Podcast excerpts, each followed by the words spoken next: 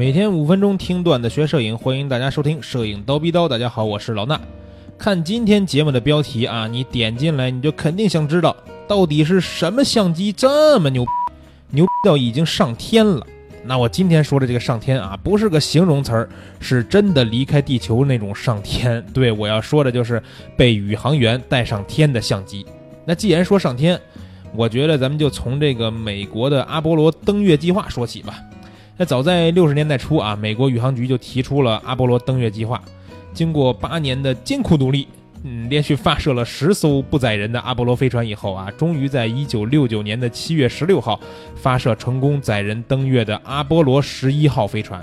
船长叫阿姆斯特朗，这名字咱都知道，对吧？他踏上月球表面的时候说了一句名言：“对一个人来说，这是一小步；但是对人类来说，这是一个飞跃。”这句话后来被我们神通广大的中国人民用在了各种场所的男士厕所里啊，上面写着“往前一小步，文明一大步”，对吧？所以每次我在这种厕所小便的时候，我都感觉旁边就是阿姆斯特朗啊。我们对人类文明做出的贡献几乎是同样重要的。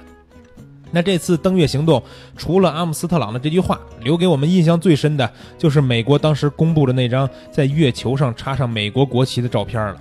虽然很多人都说那照片是作假的，怎么着怎么着，但是咱不讨论那些，咱们就说说这张照片到底是用什么相机拍摄的呢？你们难道不关心这个问题吗？可能很多朋友都说过，这个尼康是吧？上天怎么着的？尼康跟 NASA 有合作，那第一次登月他们带的肯定也就是尼康相机，对不对？告诉大家啊，还真不是，这次他们带的相机是哈苏相机。对，没错，就是现在卖的特别贵那个哈苏。但是其实当时哈苏的销售情况真的不是特别好。那为什么 NASA 会选择哈苏这个品牌呢？我觉得跟哈苏相机的发展史有关。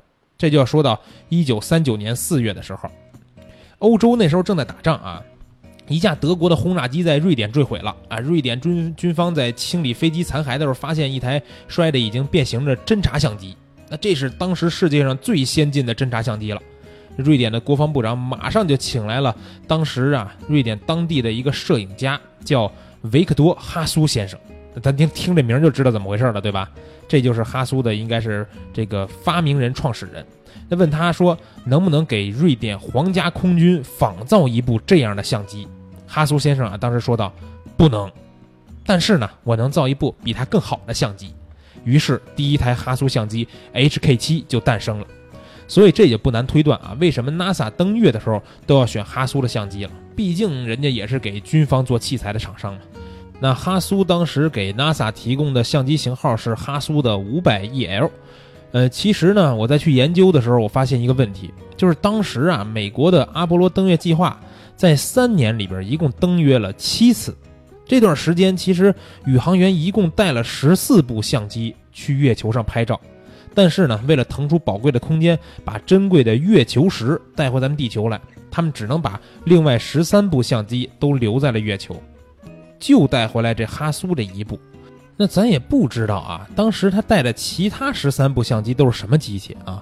也可能都是一样的型号，但是也可能是各种各样不同品牌的相机。不过呢，这个哈苏五百 EL 相机既然被带回来了，那它也就被我们当做是第一个登上月球的相机了。在二零一四年的时候，这台去过月球的相机被当作珍贵文物啊，在维也纳拍卖，最后以五十五万欧元的天价成交。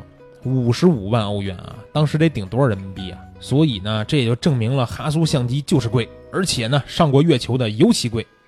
那后来呢？大家也都知道了啊，NASA 开始跟尼康合作，是吧？带着尼康的很多相机去太空里边拍照，从尼康的 F 三胶片单反到后来的 D 三 S、D 四啊，等等等等，尼康的用户也会经常跟佳能用户显摆说，我们尼康是吧？那是上过天、去过月球的相机。